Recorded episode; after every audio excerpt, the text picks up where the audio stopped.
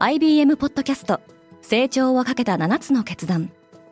成長をかけた7つの決断とは今後3年間に世界を形作ると予想される7つのビジネストレンドについて IBM が何千ものクライアントとの対話に基づき提言をしたものです。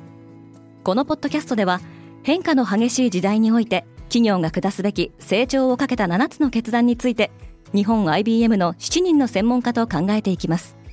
今お聞きのリスニングサービスにてぜひフォローボタンからフォローをお願いします。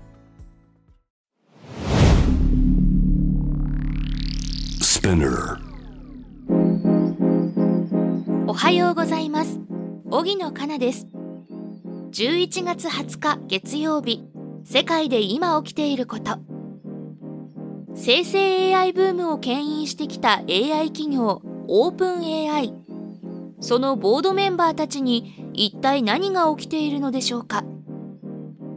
このポッドキャストデイリーブリーフでは世界で今まさに報じられた最新のニュースをいち早く声でお届けします。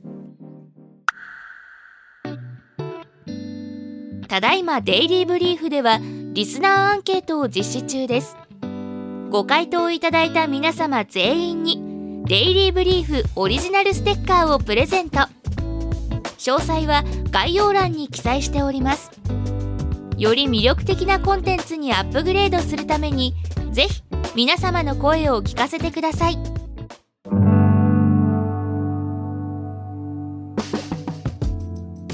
アルトマン解任劇の余波が続いている。この週末オープン AI の CEO サム・アルトマンが突然解任されたというニュースは世界に衝撃を与えました。オープン AI が去年11月に個人向けにサービス提供を始めたチャット GPT は生成 AI のブームを巻き起こしました。同社は現在 CTO 最高技術責任者を務めるミラ・ムラティが暫定 CEO になるとしていますがこの人事が寝耳に水だったのは投資家も同じだったようです。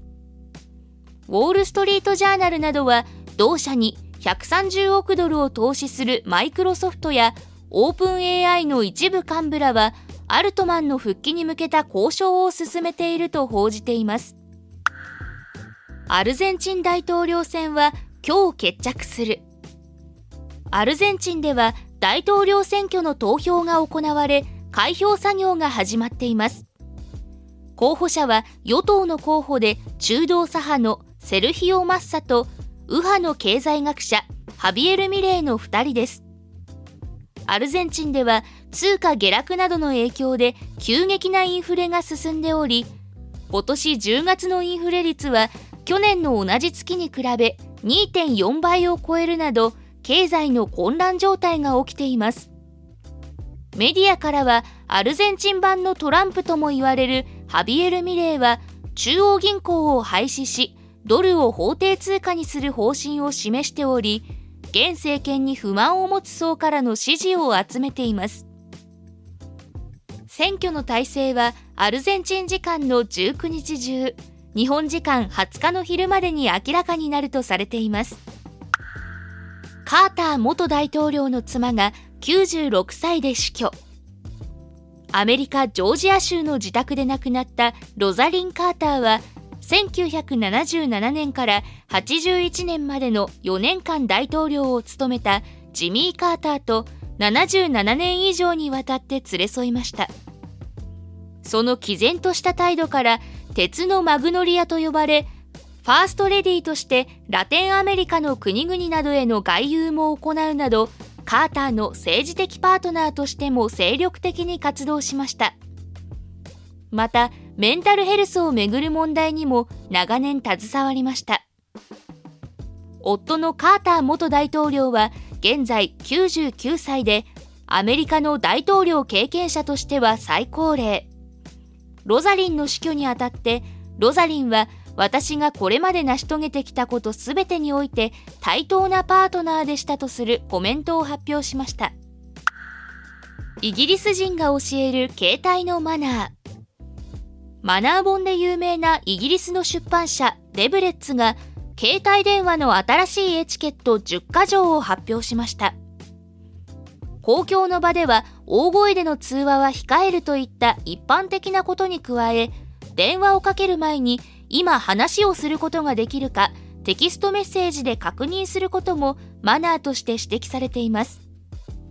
また相手が電話に出ない場合は留守番電話にメッセージを残すのではなくテキストで簡単に要件を伝えるのがスマートなやり方だとされています。一方で音声通話よりメッセージアプリを好む傾向の強い若年層に対してはコミュニケーションを取ろうとしている相手が一定以上の年齢の場合老眼で携帯の画面で文章を読むのが大変だったりテキストメッセージそのものに不慣れな可能性があることも考慮するようアドバイスしています。ナポレオンの帽子のお値段はフランス・パリで開催されたオークションではナポレオン・ボナパルトがかぶっていた帽子が190万ユーロ日本円で3億円以上の値段をつけて落札されました。フランス革命後のフランスを初代皇帝として統治したナポレオンは生涯で100個以上の帽子をかぶっていたとされておりそのうち20個が現存しています。今週ヨーロッパでは監督リドリー・スコット主演ホアキン・フェニックスの新作映画ナポレオンが公開されます。日本では12月1日の公開を予定している本作ですがバニティフェアやバラエティなど欧米のエンタメ誌には辛口なレビューが並んでいます。リスナーの皆さん、いつも聞いていただきありがとうございます。ここでデイリーブリーフチームからのお願いです。デイリーブリーフを今後も継続してお届けするためには皆様のサポートが必要です。サポートしてくださる皆様には様々な特典もご用意しております。概要欄の URL より詳細の確認をお願いします。皆様のサポートお待ちしております。荻野かなでした。良い一日を。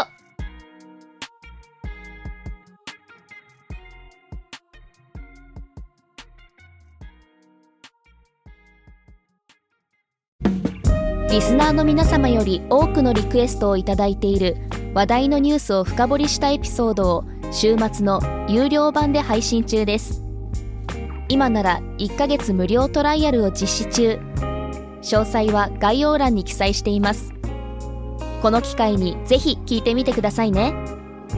感想ご意見もお待ちしています。